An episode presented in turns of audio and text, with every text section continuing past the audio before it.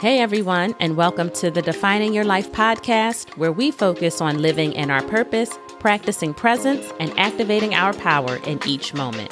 I'm Marsharelle, your resident pep talk provider, and I invite you to join me as we continue to learn, lift each other up, and strive to level up together. Because we are never finished defining our lives, and it takes a village, so let's build one. Stay tuned for the episode.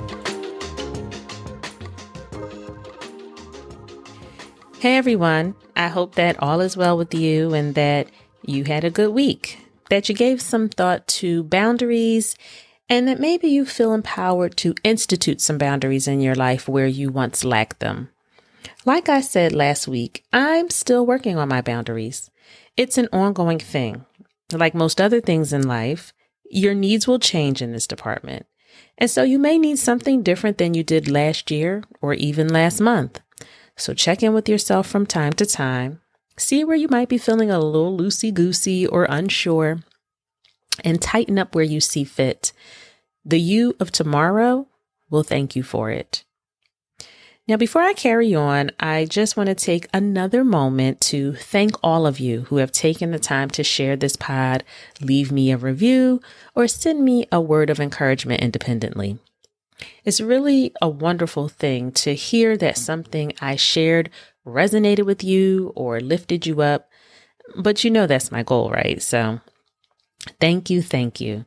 I'm very grateful and I'll do my best to keep bringing you valuable content that is an asset. And no, I'm not apologizing for repeating myself on this. thank you again. I've been thinking a lot about joy lately and how there are just so many joy killers out here in the world. You can wake up happy, then grab your phone, see a text or a news clip, and the next thing you know, poof, joy gone. You don't need to look for the joy killers, they will find you.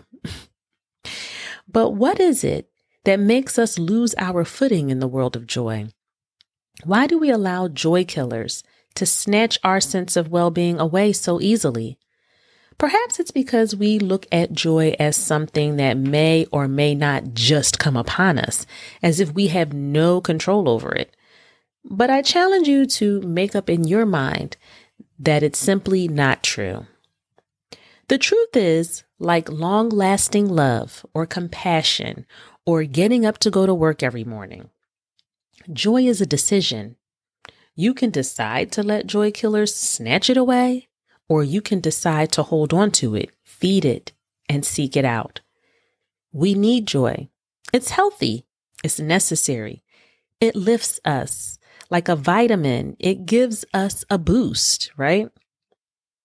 Joy killers, though, they are like leeches, sucking the lifeblood out of you at every turn. And once you let them take over, that joy will fade so far into the background you won't know how or where to retrieve it. That's a dangerous place to be when you're cultivating your life. You don't want to end up cultivating the wrong things after all. So, what are some joy killers? I'm sure you can easily roll a few off your tongue. Well, one that comes to mind for me fear. I should know, as I was allowing fear to take up residence in real estate easily in my mind. Talk about the ultimate joy killer. Fear ruled over me with an iron fist.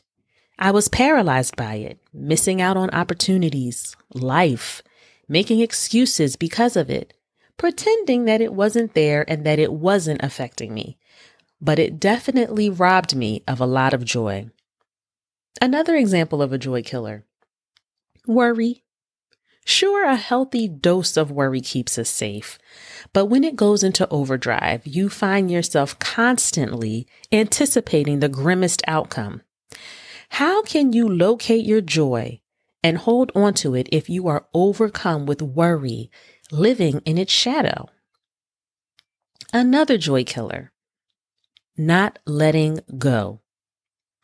Something not so great may have happened five or 10 years ago, or maybe it was yesterday, and you just can't seem to let it go.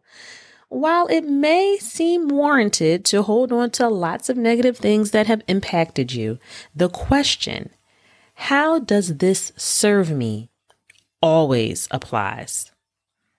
How does holding on to our lowest moments help us to thrive? Running them back over and over, reminding ourselves of our shortcomings or of what could have been. While on some level we can use these teachable moments as reminders, they are not meant for us to wallow in. So stand up, dust yourself off, walk towards the joy instead. Perhaps you need closure to issue an apology.